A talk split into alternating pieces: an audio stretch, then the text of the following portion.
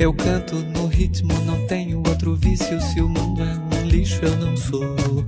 Eu sou bonitinho, com muito carinho. É o que diz minha voz de cantor. Por nosso Senhor, meu amor, te amo. Pelo mundo inteiro eu chamo essa chama que move Pelé. Disse love, love, love. Love.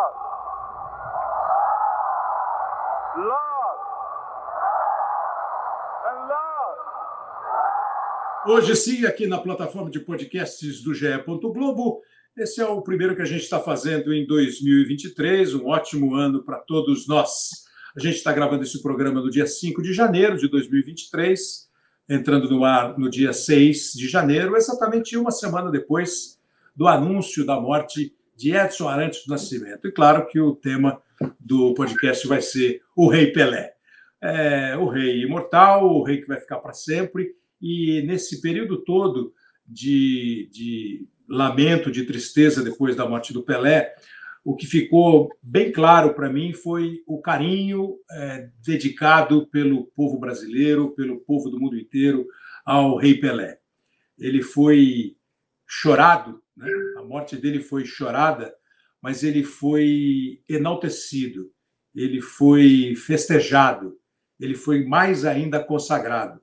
Nós conseguimos demonstrar, a partir daquele love, love, love do Pelé em 1977, quando ele se despediu, acho que a maioria mostrou o amor que tem pelo Pelé. E esse vai ficar para sempre. É, das jogadas, dos números, dos gols, da incomparável superioridade do Pelé em relação a qualquer outro jogador de futebol, é, de todos os prêmios, méritos, vitórias, conquistas. E para mim é, ficou muito mais claro que não existe mais cartão postal hoje, né? Hoje você tira uma foto do lugar onde você visita, que você visita e manda para os seus amigos via qualquer rede social. Mas quando nos tempos ainda do cartão postal, a Torre Eiffel é um cartão postal de Paris, o Coliseu de Roma, é, a ponte Golden Gate de São Francisco, e no Rio tem o Pão de Açúcar, tem o Corcovado, o Cristo Redentor, tem as praias brasileiras. O sorriso do Pelé é um cartão postal do Brasil. Acho que mais do que nunca ficou comprovado isso, que o Pelé é Brasil puro, e para mim o, maior de todos os tempos. A gente está recebendo aqui um time absolutamente de craques para conversar sobre o Pelé. Nós temos um ex-jogador de futebol, treinador de futebol hoje, que se tornou conhecido, famoso e conquistou grandes títulos atuando pelo Santos, o Elano. O Marco Antônio Rodrigues, o Bodão, jornalista de muitos anos, que tem histórias é, saborosíssimas de cobertura feita com o Pelé e de convívio com o Pelé e de idolatria do Pelé do tempo do Bodão, criancinha lá em Araraquara. E, para nossa honra, nós estamos recebendo dois símbolos da cultura brasileira, do, do, do, da excepcionalidade do talento brasileiro. Um é o José Miguel Wisnik, professor, compositor, ensaísta, nascido em São Vicente e santista, como ele diz, antes ainda do Pelé. E o Washington Oliveto, um dos maiores publicitários de todos os tempos no mundo, que também tem a sua. O Washington ainda tem. Se o, se o Zé Miguel é Santista antes do Pelé, o Washington viveu o Pelé como adversário, ele, grande torcedor do Corinthians. Mas a gente vai falar, sim, desse personagem Pelé. Eu queria começar com o Zé Miguel, agradecendo demais mesmo o seu tempo, a sua, a sua a oportunidade de ter você aqui. Zé Miguel, eu queria que você é, não fizesse um ensaio sobre o Pelé, mas como é que você definiria Pelé? Além do jogador de futebol, qual é a sua definição desse personagem Pelé, que eu ouso dizer está entre os cinco mais da história da humanidade? Pois é, Kleber, bom, que prazer estar aqui com vocês. E é, é difícil realmente definir, não é? Mas eu acho que me impressiona, eu puxaria esse aspecto, o fato de que Pelé se tornou muito rapidamente uma lenda mundial, assim como se fosse um herói grego, né? um personagem mitológico, não é? Porque o Pelé, que surgiu ali aos 17 anos na Copa de 58 para o mundo, ele se tornou imediatamente conhecido e venerado em toda parte, né? Quando inclusive você não tinha imagens, aquela notícia vinha pelas narrativas, pelo rádio, tudo em suma. E Pelé tem essa força, né? Inicial, é como uma eclosão, assim, um Big Bang, né? Que quando surge maravilhoso. E a gente vê agora, né, Kleber, quando a morte do Pelé, é, todas essas décadas depois, e há quase 50 anos que ele já deixou os, os gramados, a, a repercussão mundial na imprensa do planeta foi muito impressionante. Eu não nem esperava que fosse uma coisa tão contundente, né? Todas as capas dos jornais, os mais é, diferentes de, de, lugares do centro do mundo e da periferia do mundo, todos reconhecendo o, o fato de que está viva essa figura, né? O significado simbólico que ele tem, né? Como um rei assim consagrado pelo mundo, porque reconhecido como alguém que chegou aos limites da, da dos, superou os limites do humano, né, sendo ao mesmo tempo humano, né, como ele sempre se mostrou. Então, eu acho que tem um arco, a gente viveu agora um arco muito bonito dessa história, né, do quanto se preservou é, num mundo que esquece tudo, tal é o bombardeio de informações e tal, se preservou tão íntegro, tão intacta a figura de Pelé ao longo desse tempo. A gente vai demorar para entender ainda o que, que isso significa, principalmente para o Brasil. Né? O Washington Oliveto é um premiadíssimo publicitário e o Washington está há algum tempo já é, vivendo em Londres se divide entre Londres e o Brasil, mas fixou residência em Londres. E o Pelé, é, eu lembro de uma pesquisa que foi divulgada faz muito tempo, Washington, é que o, o, a marca Pelé, o nome Pelé, era mais conhecido no mundo do que o Papa, do que a Coca-Cola, é, enfim, era a marca mais conhecida do mundo. E como lembrou o Zé Miguel, faz 47 anos que o Pelé parou de jogar futebol, 45 anos que o Pelé parou de jogar futebol, né? ele parou em 77. É, e você viu aí de perto as repercussões é, da morte do Pelé, o espaço que foi dado num ano que a Inglaterra, a Grã-Bretanha, o Reino Unido viveu a perda da Rainha Elizabeth. Como um gênio do mercado, do produto, é, o, que, o que é Pelé? Se você tivesse que fazer é, uma introdução do filme do Luiz Carlos Barreto, Isto é Pelé. O que é Pelé, Washington? Agradecendo demais a sua, a sua disposição de participar aqui com a gente. Bom, Kleber, o, o Pelé virou adjetivo, né? Ele é o Pelé dos Pelés. Isso é muito. O Pelé certamente é o precursor de um personagem que eu chamo do fute-pop bolista, que é a mistura do ídolo pop com um jogador de futebol, ou vice-versa. O Pelé ele vai do rádio ao mundo digital. Eu te diria o seguinte: eu, em Londres, acompanhei de perto quando teve o enterro da rainha da Inglaterra. E tudo aquilo era muito grande na mídia mundial. Mas, se você imaginar outras áreas, o fenômeno Pelé foi maior, tanto no Brasil quanto na mídia mundial. por exemplo, eu não sei se você já pensou nisso, Kleber, mas o número de canções na música popular brasileira dedicada ao Pelé é uma coisa, o Zé Miguel sabe bem melhor que eu, uma coisa gigantesca. A presença do Pelé em todos os momentos da cultura brasileira e a cultura pop mundial é muito forte. O Pelé é o primeiro futebolista a ser pintado pelo Andy Warhol. Então, isso é incrível. Eu tive um episódio, eu comentei isso a semana passada. Eu tive um episódio certamente único na minha vida.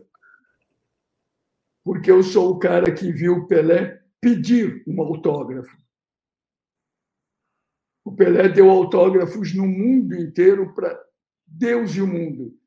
E eu vi o Pelé pedir um autógrafo que demonstra, inclusive, a doçura e grandeza dele.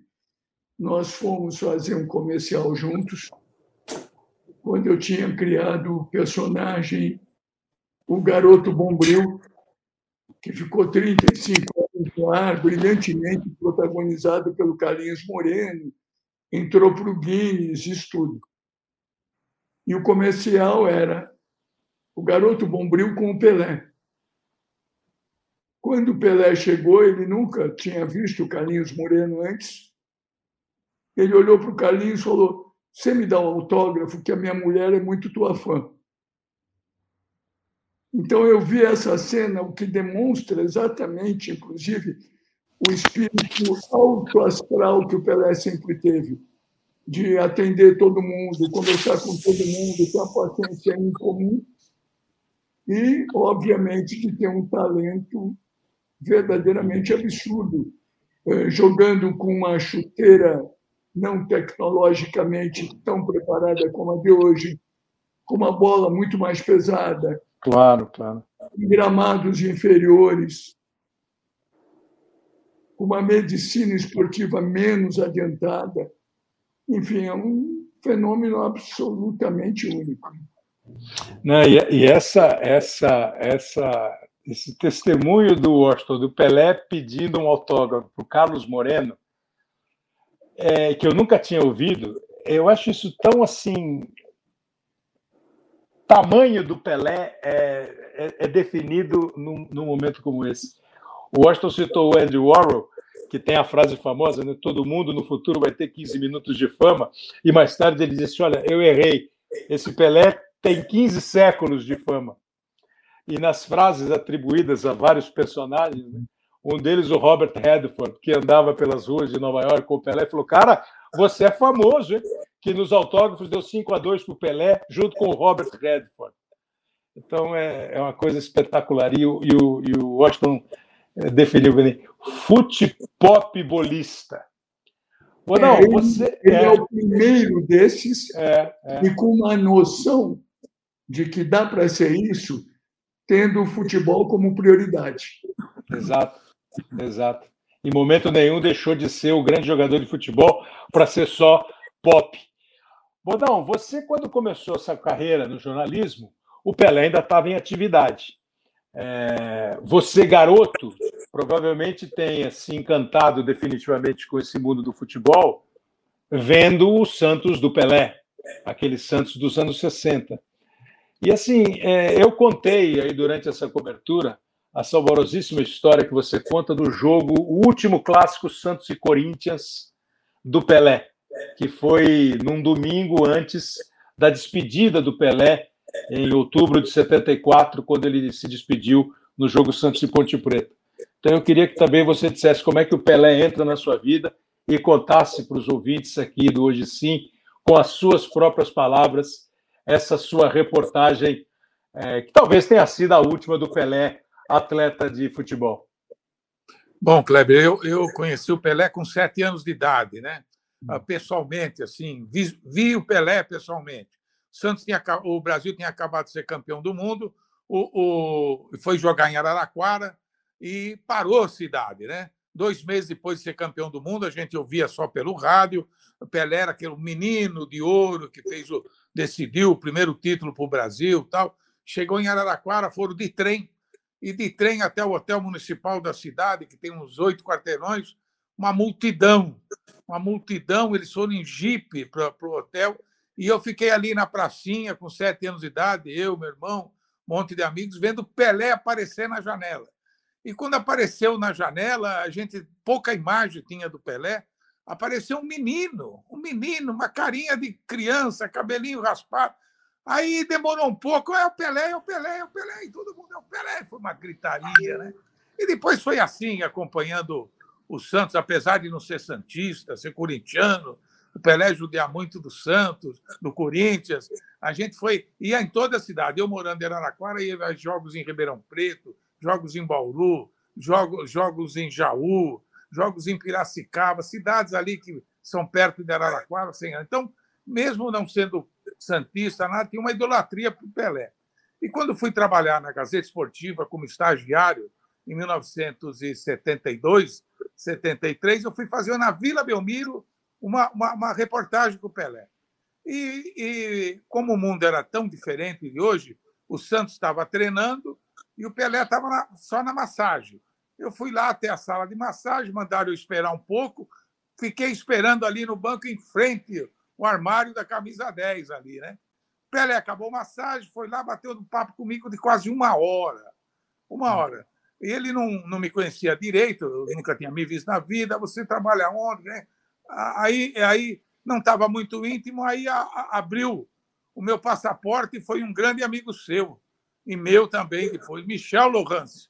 Uhum. E o Michel, você conhece o Michel? falei, Michel, meu amigo. Aí o Pelé se abriu, bateu um papo. E só para simplificar, a gentileza que era o Pelé com qualquer um, é, ele perguntou: você está de carro? Você veio de São Paulo? Vem, vem. Você está de carro para voltar? Falei, não, eu estou de ônibus, eu fui de ônibus. Ele me deu uma carona no carro dele até a estação rodoviária de Santos. Mas agora, falando sobre o que você perguntou, eu, eu, aquele jogo no Pacaembu, Pacaembu superlotado, quase 15 mil pessoas ficaram para fora, Corinthians e Santos. O, o, Pelé sai no final do primeiro tempo com uma distensão. Ele se sentiu uma distensão na perna é, e, e, e, vai embora. Eu trabalhava na Folha e a minha única missão no jogo era fazer a reportagem do Pelé.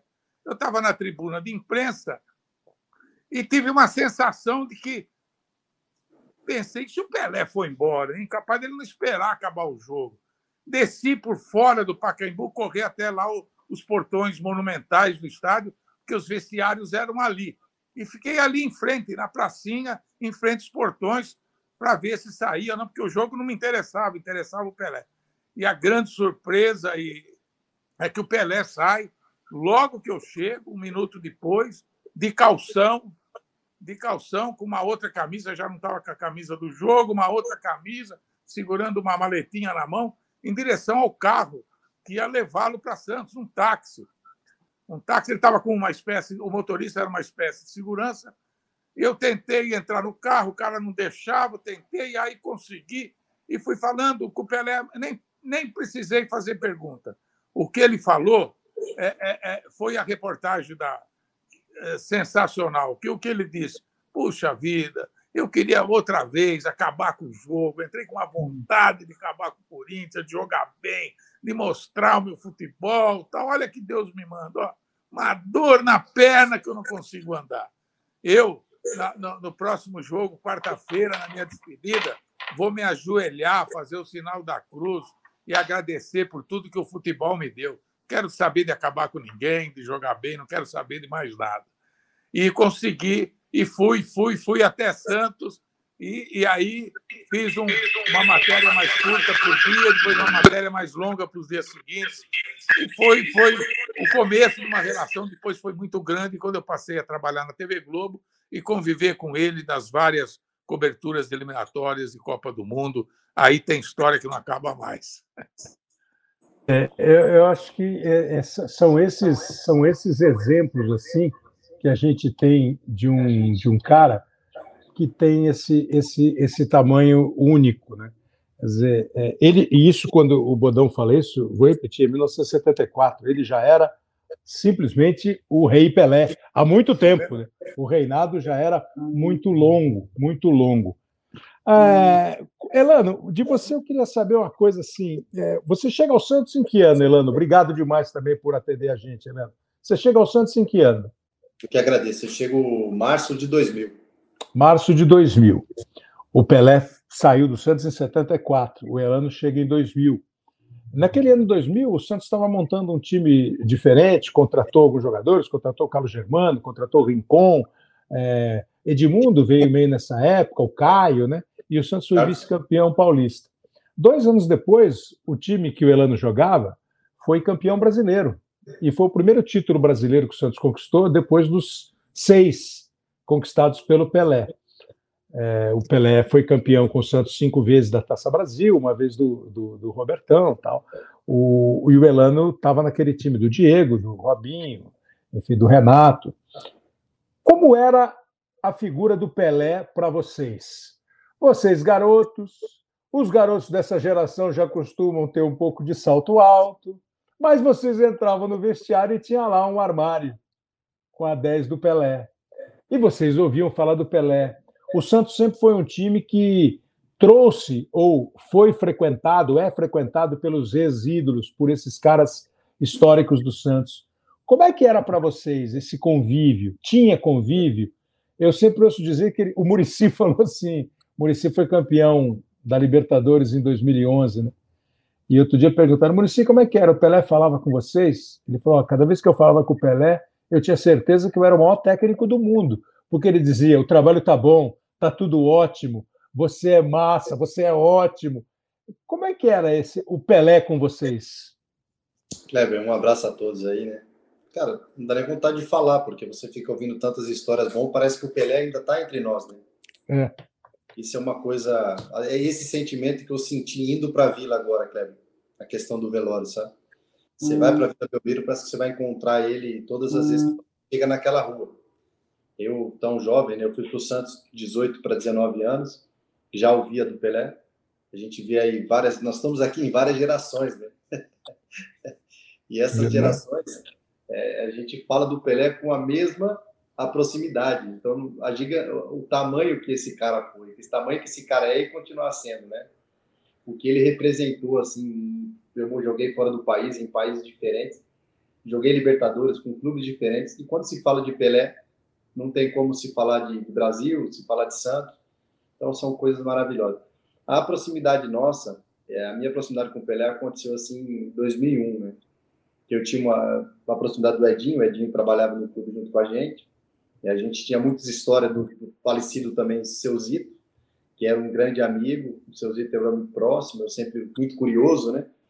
É à toa que a gente se torna treinador, né? Porque a gente muito curioso, eu sempre muito como jogador, eu sempre quis muito saber muitas histórias. E todo todo treino que acabava eu sentava ao lado do seu Zito e ficava perguntando muitas coisas pro seu Zito, Clodoaldo, né? Que são esses caras próximos ali todo momento do Santos. E eu ficava muito curioso perguntando sobre o Pedro. Perguntava muitas coisas, como era dentro do vestiário, o que ele falava, se ele brigava, se ele dava dura. E o seu Zito contava milhões de histórias. E quando você encontra o Pelé, é uma coisa, é, um sentimento, né? Que todos nós nos encontramos no Pelé, é um sentimento que a primeira vez é um nervosismo absurdo. Você não sabe o que fala, o que pergunta, e ele acaba tomando a rédea do, do, do papo. Isso é muito interessante. Então ele te deixa à vontade, eu acho que nesse encontro. E comigo não foi diferente. E aí, depois de 2001, foram vários outros convites. E eu tive uma oportunidade de assistir um jogo do Santos ao lado do Pelé, na casa do Edinho. Junto eu, Edinho e o Pelé no mesmo sofá. é, aí eu olhava para a TV e eu olhava para o Pelé. Eu olhava para a TV e eu olhava para o Pelé. Falava, será que eu pergunto o que eu quero ou não pergunto? então, são experiências, assim, eu tive essas que eu jogo com ele, eu assisti o filme dele, né, o Pelé Eterno, nós assistimos junto com ele no cinema, né, assisti ao lado dele, o meu armário no Santos era ao lado do Pelé. Então eu tive esses privilégios, mesmo assim, de não vê-lo jogar, mas como amante do futebol, se tem um, alguém que se pode ser chamado de lenda no, no mundo, esse cara chama Pelé, é Edson Arantes do Nascimento. Porque ele é demais, assim, em todos os aspectos, pessoa, o atleta nesse fala. Mas o ser humano, ele, ele nos trazia, assim, coisas de vestiário. O time 2002, ele ia ao treinamento, nos incentivava para a gente continuar com a mesma alegria, com a mesma ousadia, a gente, para que continue com a parceria. Então, acho que foi coisa, assim, que ela jamais será apagada, não tem como. O, a revista Piauí, o, um dos fundadores da revista Piauí, o João Moreira Salles, que é um grande documentarista, é, ele escreveu um texto é, que começa assim: ó, pouco depois da meia-noite de 31 de dezembro, eu já estava deitado, mas só adormeci por volta das 5 da manhã. Não foram os fogos nem os foliões do lado de fora que me mantiveram acordado. Foi Pelé. Ou, para ser mais exato, o que Pelé me fez pensar. Aí depois ele, ele diz assim: é, logo depois da comoção, ficou claro que ela não era só nossa, brasileira. A edição internacional do New York Times publicou um artigo tocante de José Miguel Wisnik na dobra superior da página. Aí lá no meio do artigo ele ele ele cita, ele escreve, ele, ele reproduz um trecho do artigo do Wisnik.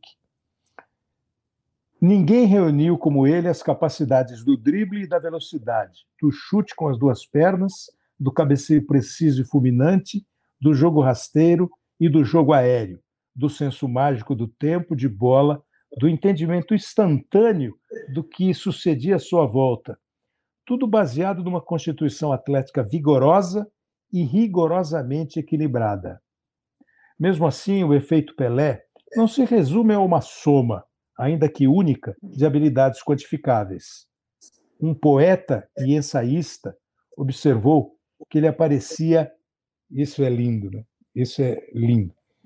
Um poeta e ensaísta observou que ele parecia arrastar o campo consigo, com uma extensão de sua pele em direção ao gol adversário.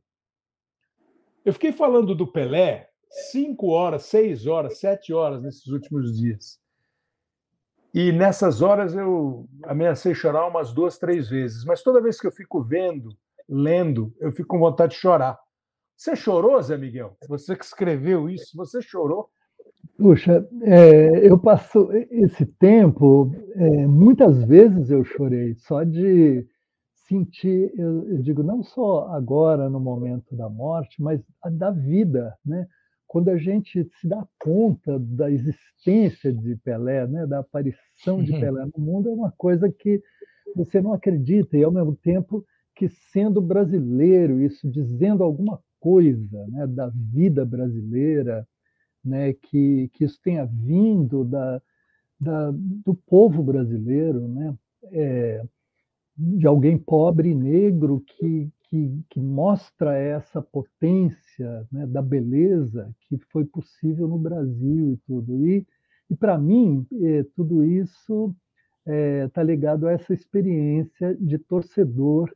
Né, como eu morava ali, é, quer dizer, eu sou de São Vicente, a cidade colada em Santos, né, eu pegava o ônibus na frente de casa e eu estava na Vila Belmiro e eu então, eu frequentava a Vila Belmiro dos, de 1960 a 66, toda semana. Né? E isso é, é alguma coisa de, assim, de assombroso. O que acontecia ali parecia normal ao mesmo tempo, porque era uma coisa cotidiana, né? que, que tinha aquela escala, nem era uma, a grande capital, nem era um grande estádio, era um pequeno estádio numa cidade, uma cidade portuária, que no, na qual, no entanto, acontecia aqu, aquela coisa maravilhosa. E eu quero lembrar aqui com vocês o fato de que tudo isso se perdeu como registro, né?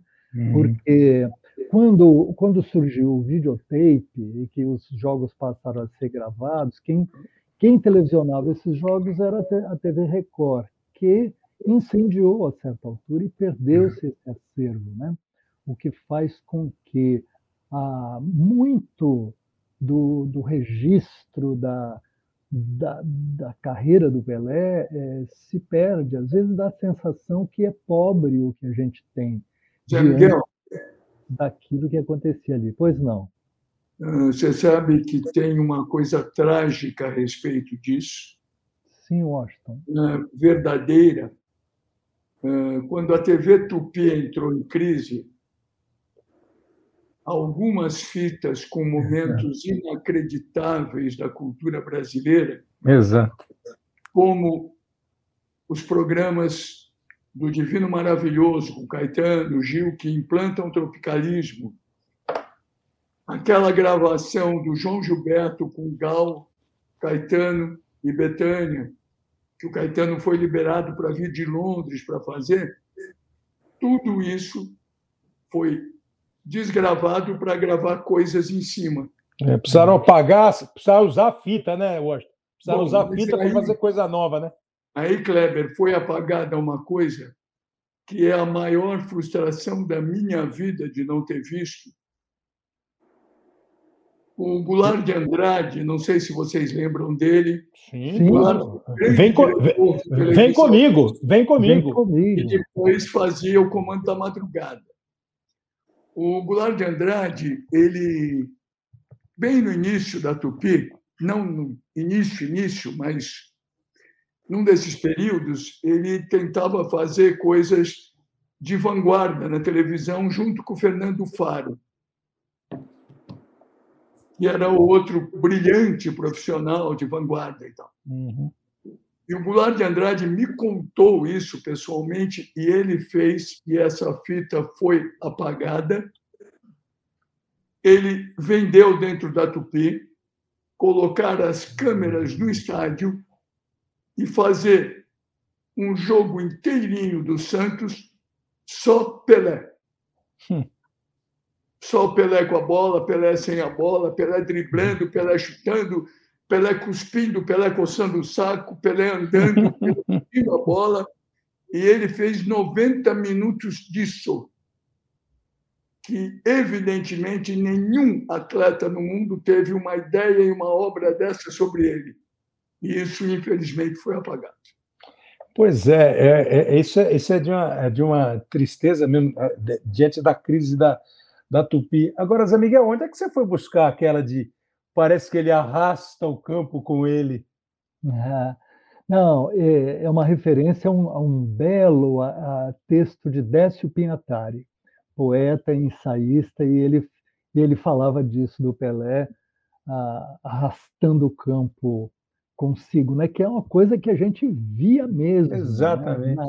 Na, ah, quer dizer, ao vivo no estádio você vê uma, uma coisa, o espaço, né, sendo arrastado com ele. E também essa visão de que ele parecia jogar é, num, num, tempo diferente dos outros jogadores, como se ele estivesse assistindo o jogo em câmera lenta e jogando em alta velocidade, enquanto os outros pareciam jogar em câmera lenta e vendo o jogo em alta velocidade. Né? Tá Ou seja, eu... o tempo e o espaço mudavam. Diga, Elano. Desculpa te interromper, só para fazer um adendo aí na sua colocação, porque eu acho que é isso que faz, por isso que acho que acham que tem a comparação com o Pelé, porque ele faz as coisas tão simples é. Que o outro jogador que está tentando roubar a bola dele, parece que o cara está parado, parece que é. o campo se movem junto e o cara continua no mesmo lugar. Você é. Mas, Elano, Elano, olha, essa, Elano, um depoimento de vítima, né? Eu assisti o Pelé, eu assisti o Pelé como corintiano. Essa, essa e imagem eu... de arrastar o campo, né? É, é, você na televisão não tinha muito a noção uh, do jogo do Pelé como você tinha no campo. Quando fui ver Pelé no estádio, vi muitas vezes, aí nos anos 60, a, a, a melhor jogada do Pelé, a maior característica do Pelé, para mim, é, ficou até hoje, como o, o rush dele, que se falava é. o rush. Os hum. jornais, a revista, a Gazeta Esportiva, Ilustrada, o rush do Pelé. A arrancada dele, a velocidade do meio de campo para a área adversária era uma coisa impressionante. Ele tinha uma condição física muito, muito, muito superior. Não era só e a, muda, e a mudança do ritmo. A, preparação física, a velocidade dele, é. a força que ele tinha, era, era a jogada mais bonita do Pelé, é. do que eu vi no, em campo, era ele conduzindo a bola em grande velocidade, sem adiantar a bola, sem perder a bola e driblando na velocidade. O rush do Pelé levantava o estádio. Eu uma mudança, que... uma mudança de ritmo, né, Lano? Uma mudança Trazendo... de ritmo, quer dizer, arranca, para, e aí você não sabe. É, sabe, parece é. aquele. Parece que ele tinha já o, o, o, freio o freio moderno na época em que os caras tinham que demorar 30 segundos para frear. Ele freava e arrancava, freava e arrancava. Primeiro, dizer... primeiro a gente não, pensa... O Pelé inventou jogadas. Por exemplo, ele inventou a tabela na perna do adversário. Não, exato. Você ia falar da vítima, é, o, Aston, eu até ia pegar isso antes do Elano falar mais um pouco da parte é, do, do, da visão do jogador, né? Você falou da vítima. É, eu, que, eu ia te perguntar isso também, se você vendo aí a cobertura, você citou a cobertura da raia, eu queria saber se você chorou no, no momento Pelé. E como é que é o choro da vítima do jogador e o choro da perda do, do, do grande nome? E uma outra já para você. É, você lidou a vida inteira, lida, com divulgar marcas, eternizar marcas. E eu imagino que o Pelé seja a marca brasileira mais famosa, brilhante e bem resolvida. É aquela marca que não. Sabe, eu acho que vocês falam alguma coisa assim: tem marcas que só faz a publicidade para manter o, a institucionalidade do negócio. O Pelé é um pouco isso? É o brasileiro? É o Brasil? O Pelé é o Brasil? Sem dúvida nenhuma. Inclusive, anos atrás, o Celso Grelê, que trabalhava com Pelé, uhum.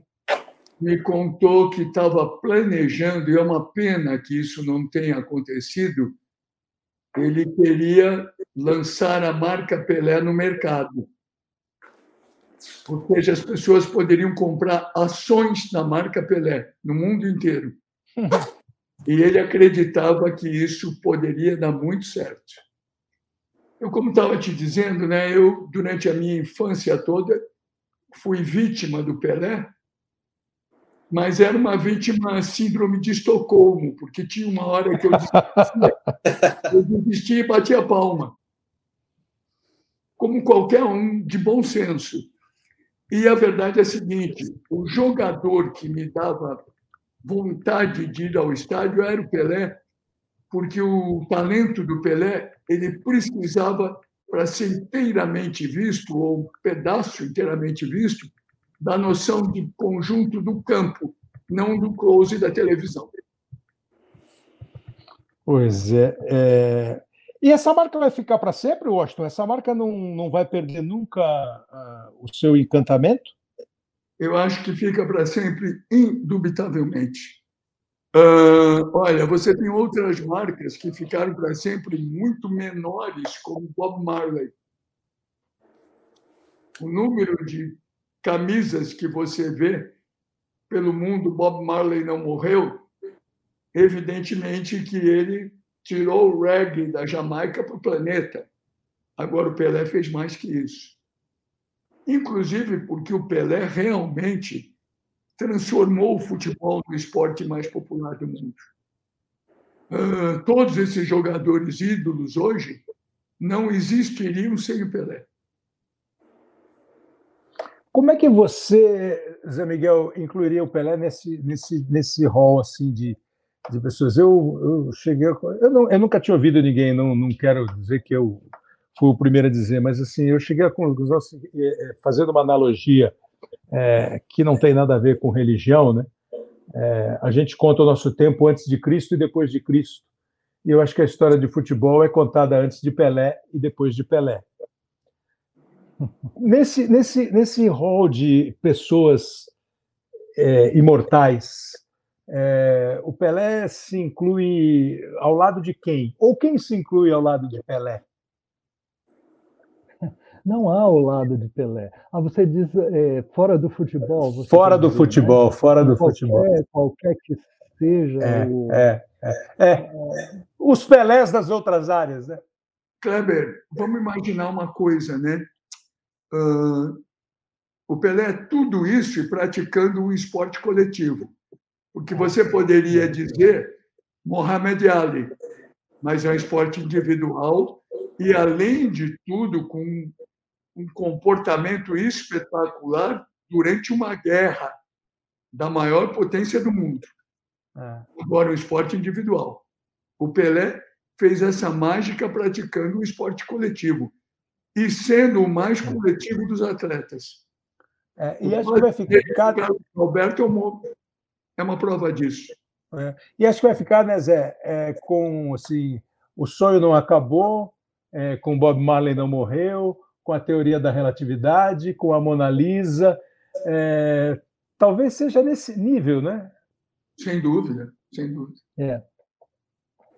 Eu acho que, pois é, é, tem o fato de que o futebol é a linguagem do planeta. O futebol é a linguagem não verbal, portanto, é a linguagem para além das línguas. Que o planeta fala no século XX e no século XXI. Né? O Pelé, como a gente está dizendo, tem um papel fundamental nisto, né? na, na criação dessa era.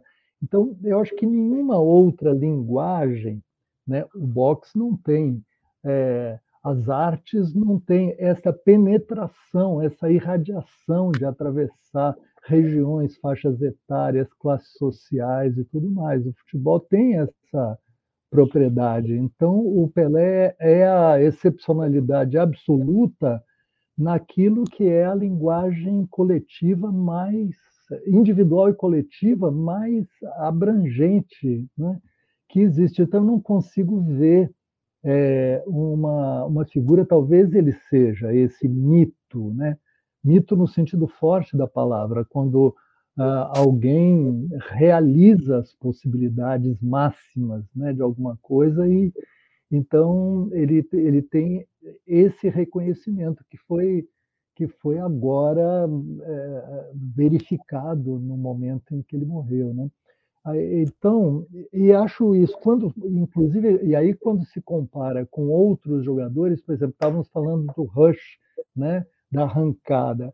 O Ronaldo Fenômeno tem, tinha isto, e Mbappé tem isto, uhum. mas Pelé tem isto e uma outra coisa que é o que estávamos falando, a mudança de ritmo, né, que faz com que no meio do rush surjam outras possibilidades inesperadas. Né? Messi, por exemplo, que é um craque absoluto e maravilhoso, acho eu, o maior craque do século XXI e tudo, é aquele que que está mais próximo da gente cogitar uma comparação com Pelé. Messi, por exemplo, tem um jogo que é um jogo é, rasteiro, né?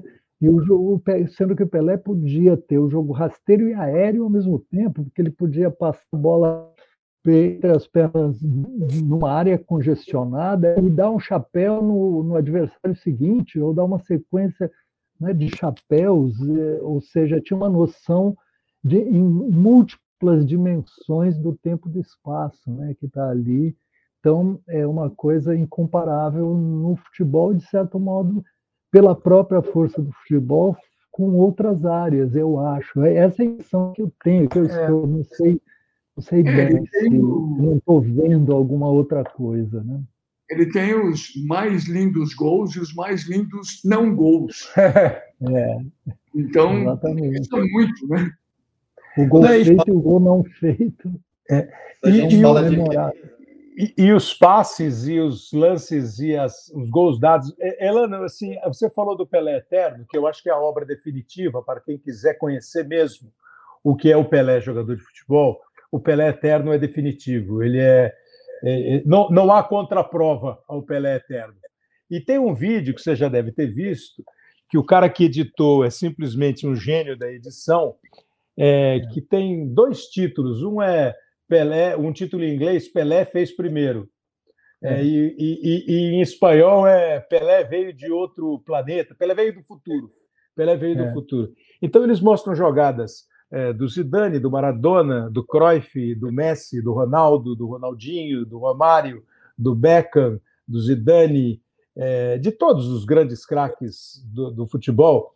E os lances que esses jogadores fizeram durante as suas carreiras são imediatamente sucedidos no vídeo por um lance do Pelé exatamente igual. Então, o Pelé fez antes, e a narração em é. inglês é exatamente assim. É. Zidane fez, Pelé fez primeiro. É. É, ou ele inventou o replay, Elano, ou ele foi o cara que inventou o replay. E eu queria saber como é que é isso na conversa de vocês, na sua geração. Eu sei que tem, por exemplo, o alemão, alemão, um grande meio-campista, quando perguntado, ele falou assim: Poxa, gente, eu não posso falar porque eu treino com Maradona todo dia, então para mim é o Maradona. E isso vai ser natural, porque é o convívio, é o, o ver de perto, né? Como é que é para vocês quando vocês veem esses lances? Você ainda acha que tem alguém que ousa dizer assim, ah, mas era diferente, ou isso já, ou isso já ficou no, é, não, não tem essa aí. Kleber, eu tive um grande prazer na minha carreira, que eu joguei com todos os grandes jogadores de futebol brasileiro. Eu só não joguei com o Romário. joguei contra, uhum. né? O Ronaldo, Ronaldinho, Neymar, tudo tudo de perto. Vi treinar, que é uma coisa incrível, mas eu costumo dizer assim, o Pelé, os grandes jogadores do futebol brasileiro, eles pensam e executam. O Pelé primeiro ele executava, depois acho que ele pensava. Ele era muito mais rápido que o pensar. Porque nós estamos falando de uma geração que era tudo mais difícil de ser feito. Nós estamos falando de uma dificuldade de campo, dificuldade de chuteira, dificuldade de bola. E o Pelé, o que ele fazia de execução com a perna direita, ele faz com a perna esquerda.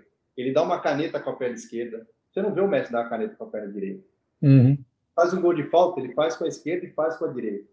Né? O, cara, o cara que salta quase dois metros de altura do chão, na forma de treinamento. Então, ele, ele, ele é natural, ele, ele é preparado para ser o que ele foi e o que ele sempre vai continuar sendo.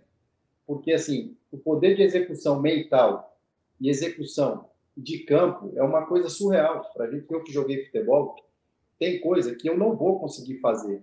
Tem coisa que, pensando, eu não vou conseguir executar. Sabe o que vai acontecer com a gente? A gente vai passar vergonha. Então, a gente sabe o tanto que isso é difícil de ser executado. Então, você olha os grandes jogadores que estão atual e do pouquinho do passado, aí traz para o Pelé, ele já executava. É, então, assim, não tem como, não há comparação. Eu tenho Fazer... um presente, né, Kleber? Ó, ah. Eu Está até sujo aqui, de tanta mudança que eu ganhei da mão dele. Ai, que linda. Entendeu? É um é. livro com, com um autógrafo, né? Aqui é um pouco da história dele. É, em fotos e textos, né? Textos e fotos. É. Ele fez um lançamento e fez um lançamento em São Paulo e eu, eu apareci surpresa. Quando ele me viu na fila, ele me levou do lado dele. Olha. Eu estava jogando ainda no Santos, né? Então, assim, para mim, assim, é uma grande emoção falar do Pelé, porque ter jogado no time do Rei ter conquistado. E assim, eu sou, eu e o Léo, depois da geração do Pelé, nós somos os dois com o maior, com o maior número de títulos, uhum. né? Então, assim, para mim é muito emocionante. Eu não, não tem como eu mesurar assim o que representa o Pelé para mim, porque você colocar o escudo do Santos e o Pelé, eles estão no mesmo tamanho, eu acredito. O Marco Antônio, é, pega para o seu lado profissional, além do seu lado de admirador, de fã, para o jornalismo esportivo, que é Pelé? É a mesma coisa que é futebol, né? É, é, o, o, que, o que o, a diferença do Pelé, é, que nos contatos como repórter, depois como colega, colega assim trabalhando junto com outros repórteres tentando falar com ele, é, é, o Pelé, o Pelé gostava de ser Pelé, né? ele realmente tinha um prazer muito grande em dar o toque. Nunca vi um ídolo tão bem preparado para ser ídolo como ele. Mas disparado, não dá para comparar com ninguém. Agora, e ele, ao mesmo tempo, ele não é mascarado. Uhum. Ele, ele, ele atende todo mundo, ele tem uma paciência impressionante. Parece que ele nasceu para aquilo, foi educado para aquilo. Ele atende todo mundo, ele dá autógrafo, ele adora.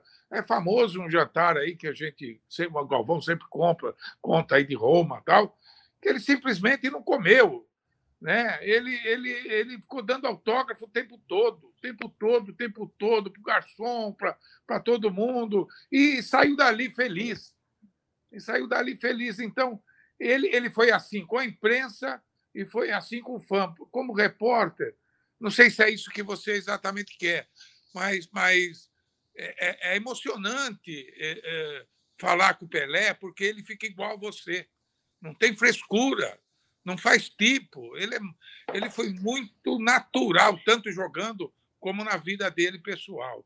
É engraçado, brincalhão, fica do seu lado, não é melhor do que ninguém, sabe? Com toda essa fama, ele é muito, muito simples, muito legal de conviver. Aí você fica mais fã é. dele e ainda fica mais emocionado com tudo que aconteceu com ele. Eu aproveito para te dizer, Kleber, eu não sou chorão, né? Choro um pouquinho depois de velho, mas eu chorei muito com a morte do é, Pelé. Claro, Eu queria ir para Santos nas ruas, aplaudir o Pelé na rua e não pude ir.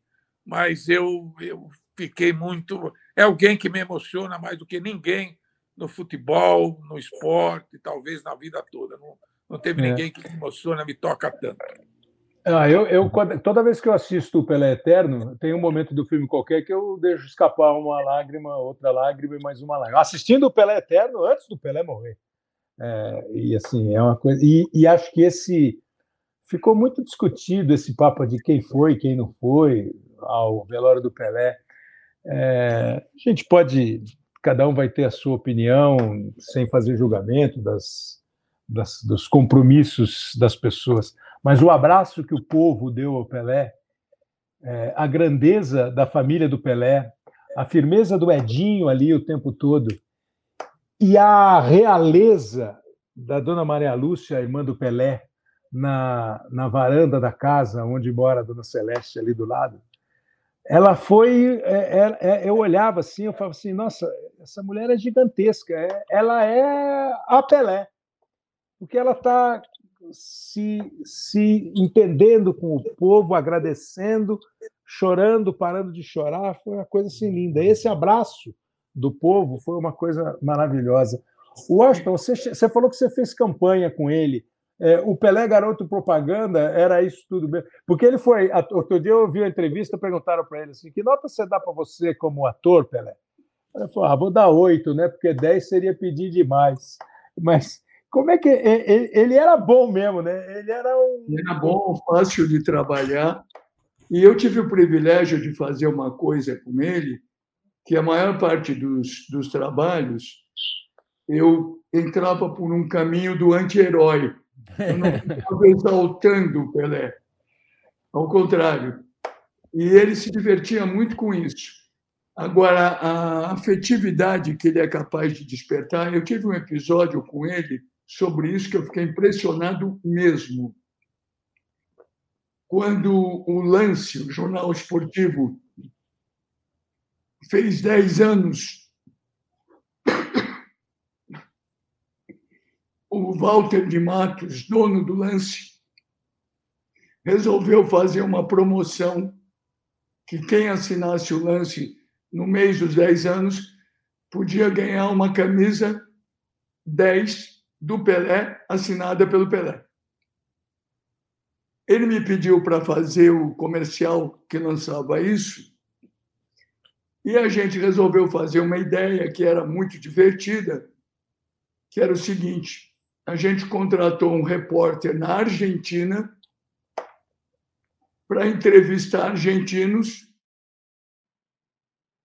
dizendo se ele gostaria de ganhar a camisa do 10 mais famoso do mundo. e aí, obviamente, o argentino dizia que sim, pensando que era o Maradona. E o repórter dava a camisa do Pelé para o argentino. E aí dizia: olha, se quiser uma igual, compra o lance e tal. A gente armou a equipe de produção e nós dissemos: olha, eu acho que é melhor a gente ter uma certa segurança porque periga algum argentino querer encher o nosso repórter de porrada. Pois bem, foi difícil achar um argentino que não fizesse cara de gratificado quando dava camisa para ele. É. E tivemos que filmar mais até achar alguns. Os argentinos ficavam felizes de ganhar a camisa do Pelé. É, não há Você teve contato, Zé Miguel, depois de ser o Zé Miguel Wisnik? Você chegou a ter contato com ele? Nunca estive com o Pelé, nunca falei com ele. A, a irmã dele, é, que você acabou de citar, estudava no mesmo colégio que eu, é, em São Vicente, excelente escola pública aquela E às vezes eu chegando às sete da manhã no colégio, eu vi o Pelé chegando levando a irmã de carro na escola de manhã cedinho, né? Era uma coisa. Também vejam vocês que uma coisa curiosa também é que a certa altura, acho que 59 ou 60, ele já campeão do mundo, ele foi contratado para uma loja de eletrodomésticos na rua em que eu morava, em São Vicente, para ficar ali um pouco fazendo em suma, atraindo pessoas para casa. Era uma, eu vejo o estado em que estava o marketing, né? É.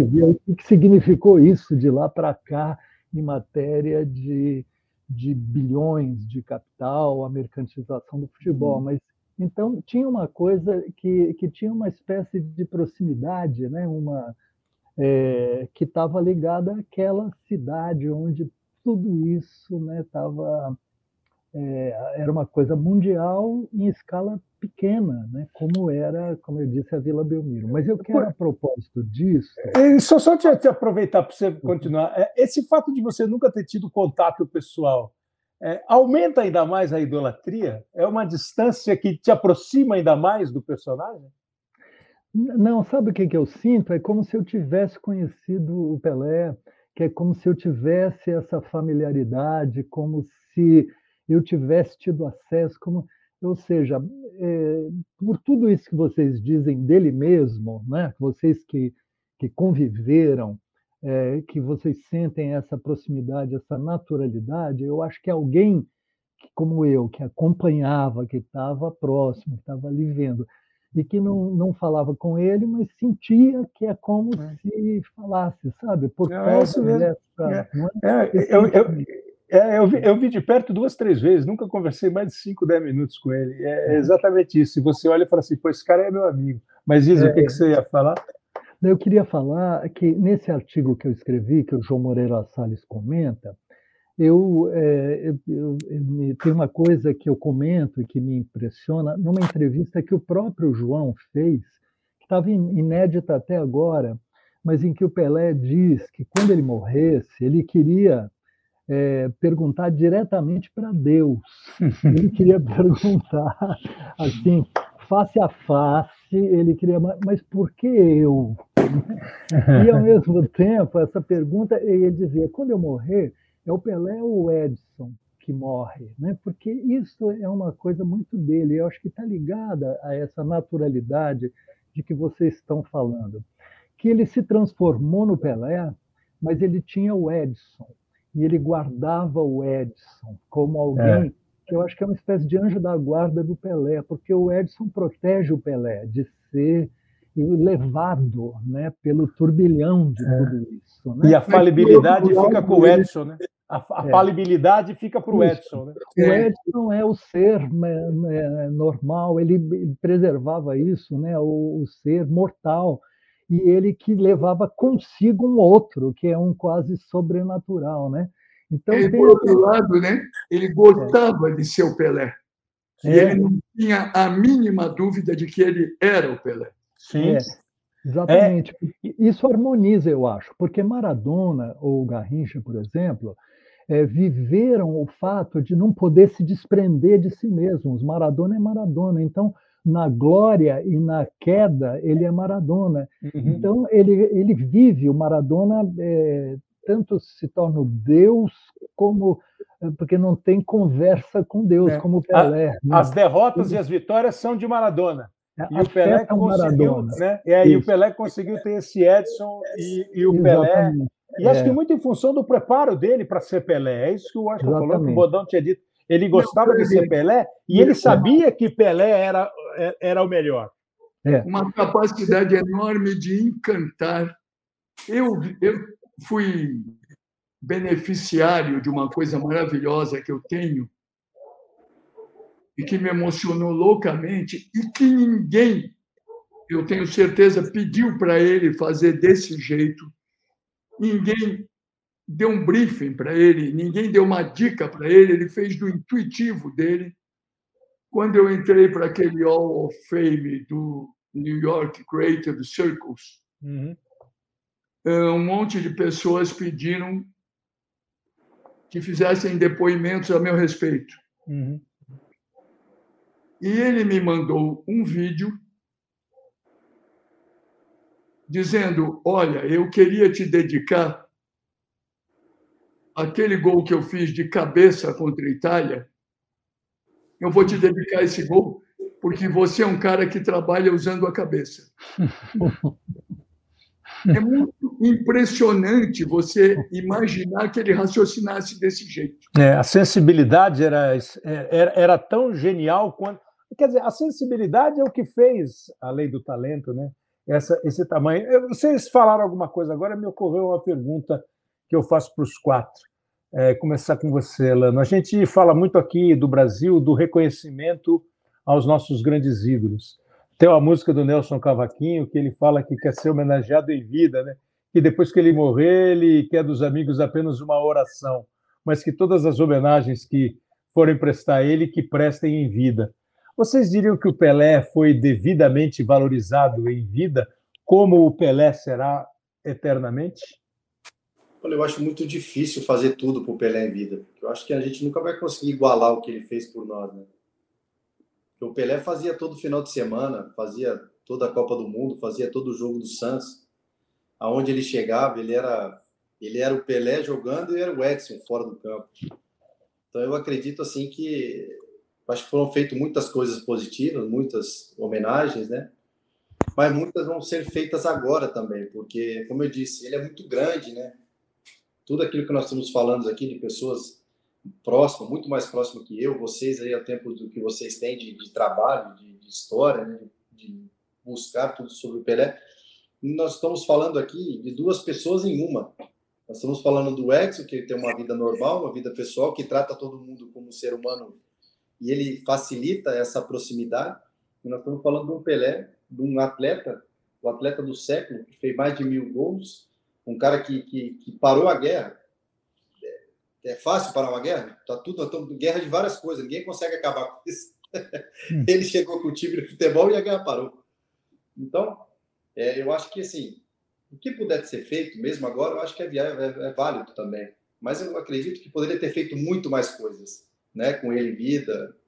Eu, quem sou eu para poder julgar ou poder apontar? Mas eu acho que também é uma, uma situação que não é simples, porque o Pelé é muito grande, o Cleber.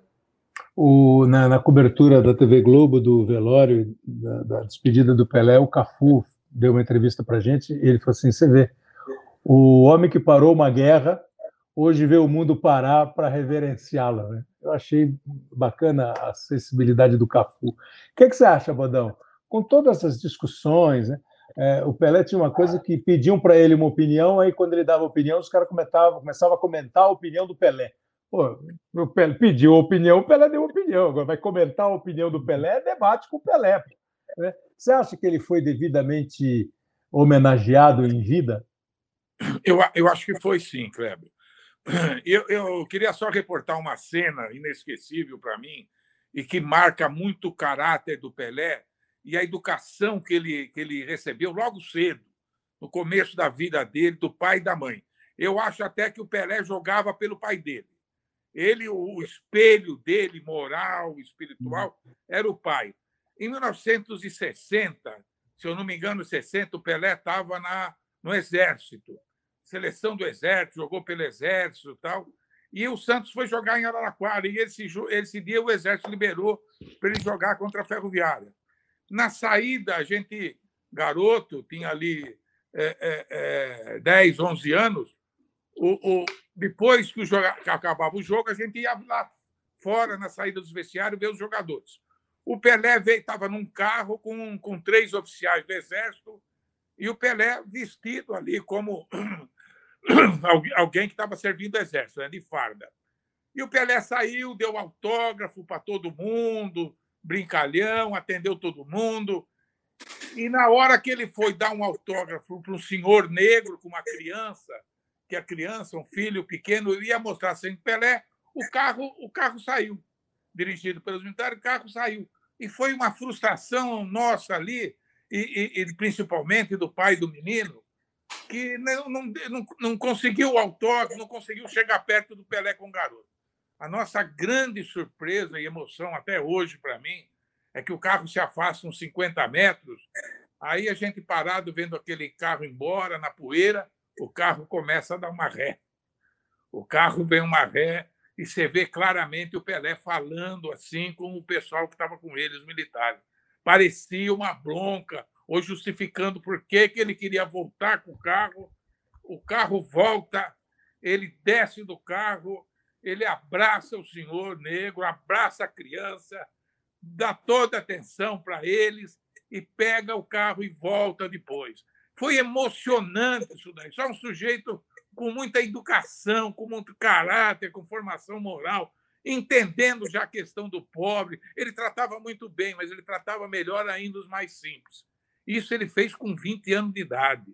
É. Eu, essa cena, para mim, eu sou louco para filmar essa cena. Washington, é, você acha que ele foi devidamente reverenciado em vida?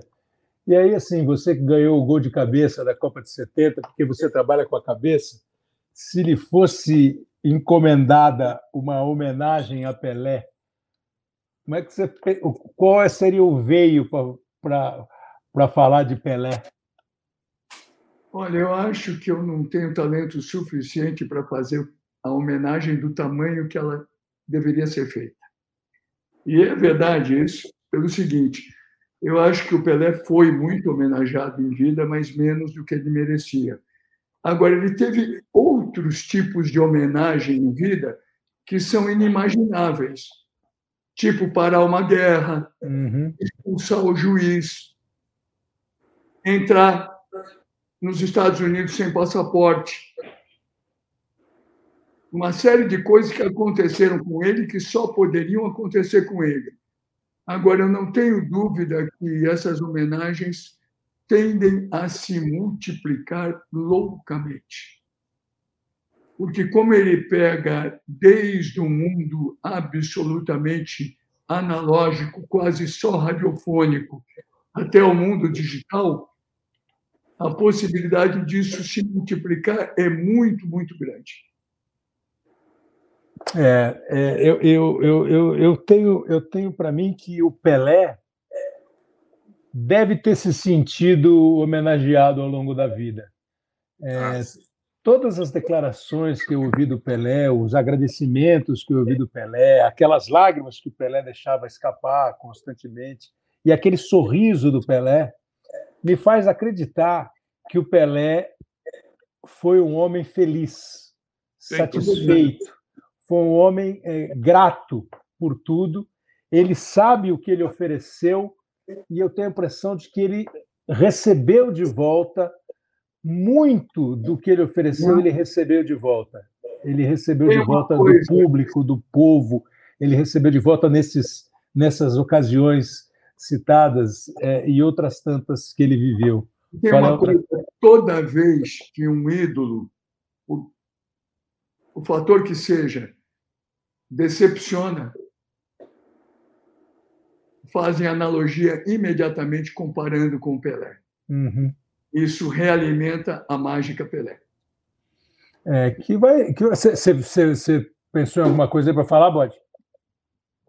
Não, ele, ele é, ele era muito, muito, muito feliz, achava que era homenageado até demais. Até, até conversamos um pouco com ele isso.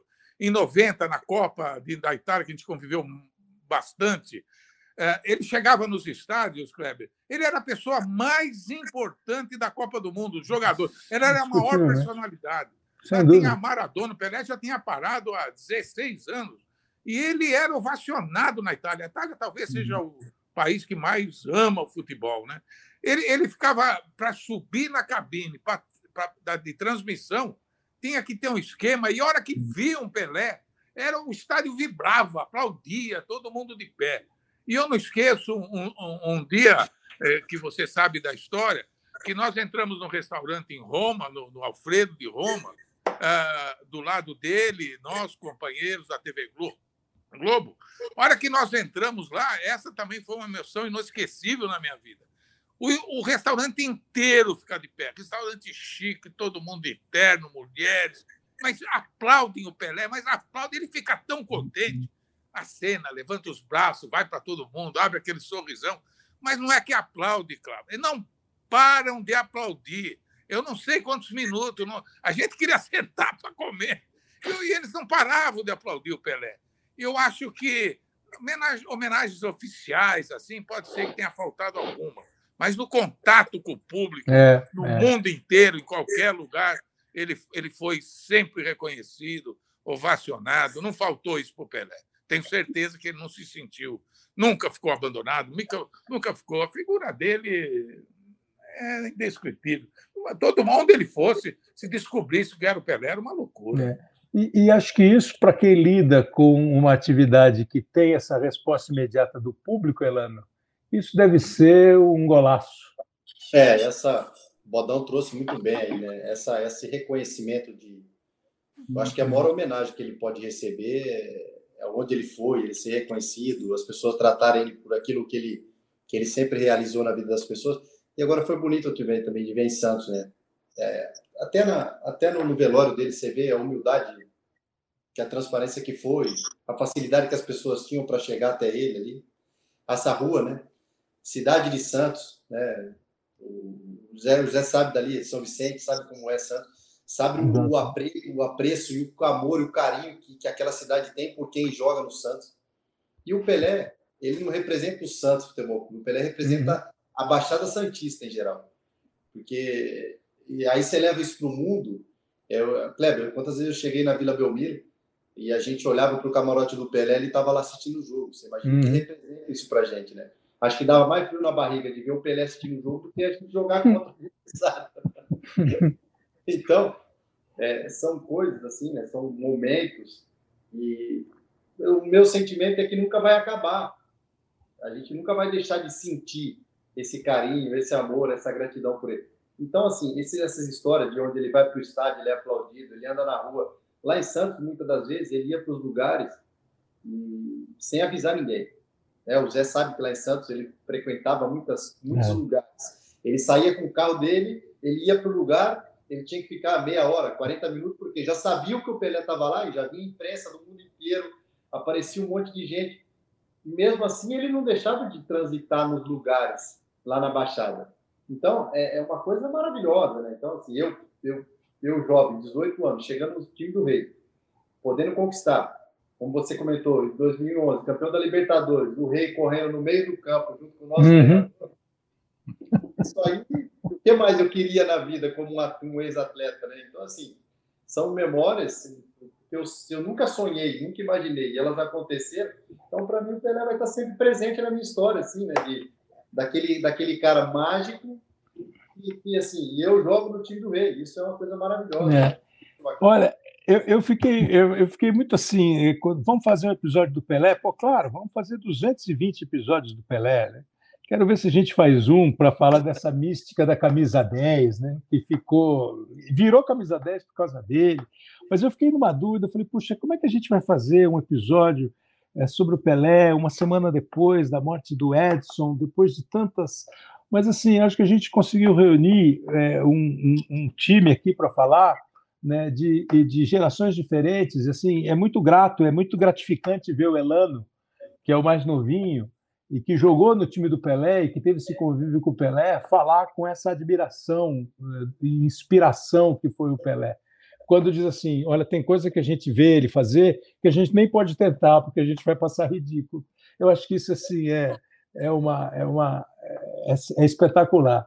O Marco Antônio das histórias de ver o Pelé jogar no interior, das histórias de reportagem, uh, o convívio do Washington e a puxa o, o pronto atendimento do Washington. Agradeço demais você ter topado falar, Washington. Foi foi lindo. Obrigado é muito mesmo. Privilégio. Obrigado, Bodão. Obrigado, Elano. Obrigado, Washington. E obrigado, Zé Miguel. É, eu participei outro dia do programa do Globo News em Pauta e logo depois o Zé Miguel entrou no programa e eu fiquei vendo e falei, puxa, olha o Zé Miguel. Eu sempre fui um grande admirador do trabalho do Zé Miguel e disso tudo que falou, Zé, eu fiquei pensando naquele, naquela tua pergunta do texto. Se ele perguntar para Deus se ele tem vontade de perguntar por que eu, eu acho que é porque ele se sentiu mesmo um escolhido. É. E eu acho que isso significa uma satisfação para ele, Pelé. E como eu imaginei que poderia ser, deveria ser, eu acho que quem ouviu, é, um momento ou outro chorou um pouquinho, é, deu a risada e teve essa é, mais essa consagração. É, o caso de Pelé é o seguinte: nós temos que homenagear Pelé, chorar Pelé e reverenciar Pelé.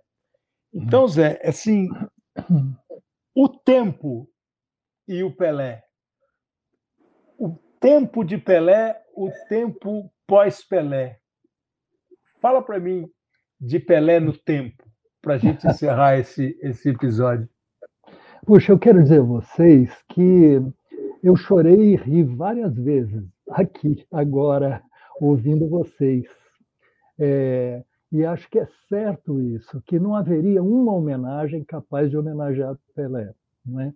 não, há um, não, não haveria, como disse o Elano, uma homenagem que seria capaz de dar conta disso, mas que é uma homenagem que se faz ao longo do tempo, né? do tempo de vida. Né?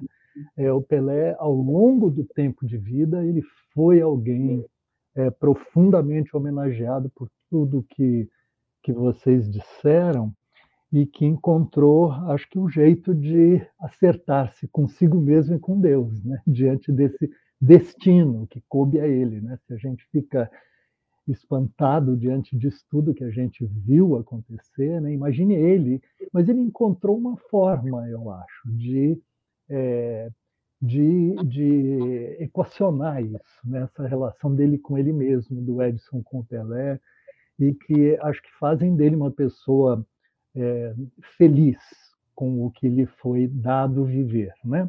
Me tocou também é muito isso, eu chorei aqui com o que o Bodão contou sobre isso, de estar num carro, de não conseguir, de, de voltar, né, de fazer voltar, né, fazer voltarem para ele para ele dar aquele abraço naquele homem, naquela criança. Acho que tem a ver com essa profunda é, admiração pelo pai, né? e a essa relação com quem é pobre e negro. Né? E ele foi contestado às vezes. Se houve momentos em que ele foi contestado, foi sobre maior afirmação política ou maior afirmação da sua negritude.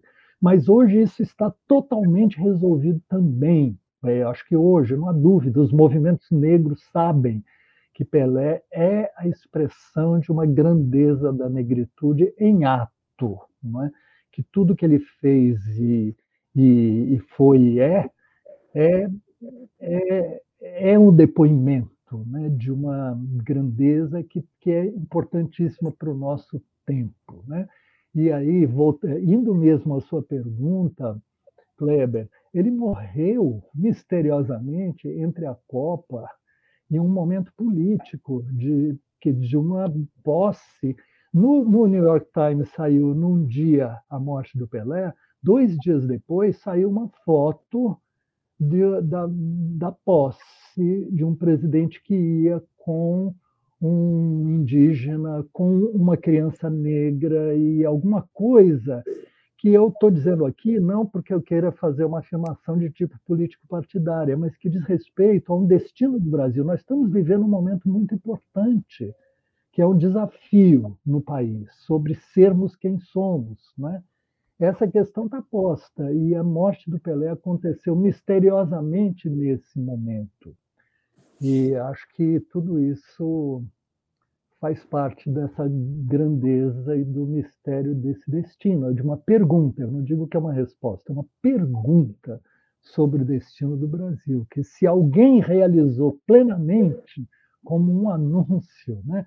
re, re, é, reunindo tudo que a cultura brasileira já produziu de maravilhoso, né? na música, na literatura, nas artes, tudo isso está condensado em Pelé. Né? E, e, com isso eu encerro esse episódio 180, esperando que você também tenha se tocado com os depoimentos é. do Washington, do Elano, do Bodão, do Zé Miguel. Oi. Se me permite, eu, eu tinha acabado de esquecer, eu tinha até esquecido, em 2015, quando eu voltei para o Santos, eu tenho três passagens. E eu sentei com o Pelé alguma das vezes e perguntei para ele, um desses vendo o jogo da Libertadores que eu estava suspenso, e perguntei assim para ele, Pelé, tô jogando a Libertadores e meu sonho é jogar a Copa do Mundo. Como é que é jogar a Copa do Mundo? Ele falou assim para mim, dá um frio na barriga. Eu olhei para ele e falei, tá, então eu tô ferrado. Se na sua barriga dá frio, o que, que eu faço com as minhas pernas?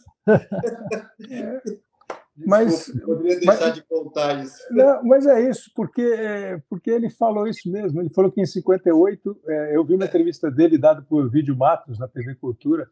Ele falou assim: em 58 foi fácil, eu era o garoto. Em 70 é que foi difícil. que eu era o cara que tinha que fazer tudo. É, eu, era, eu era a referência e acho que eu fui a luz da seleção brasileira.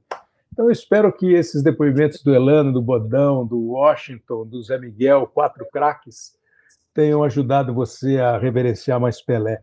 A música que eu vou encerrar o episódio não tem nada a ver com o Pelé, mas é uma música linda do Zé Miguel, cantada e interpretada e composta por ele, e você fica com ela para terminar o episódio, agradecendo demais a vocês.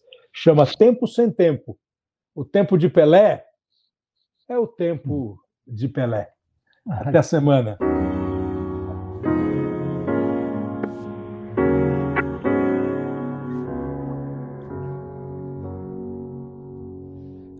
Encontra um tempo para me encontrar sem contratempo por algum tempo. O tempo dá voltas e curvas, o tempo tem revoltas absurdas, ele é e não é ao mesmo tempo. Avenida das flores e a ferida das dores, e só então de sopetão entre-me adentro no tempo e no vento e abarco e embarco no barco de Isis e Osíris. Sou como a flecha do arco, do arco, do arco-íris que despedaça as flores mais coloridas em mil fragmentos, que passa e de graça distribui amores de cristais totais, sexuais, celestiais, das feridas, das queridas, despedidas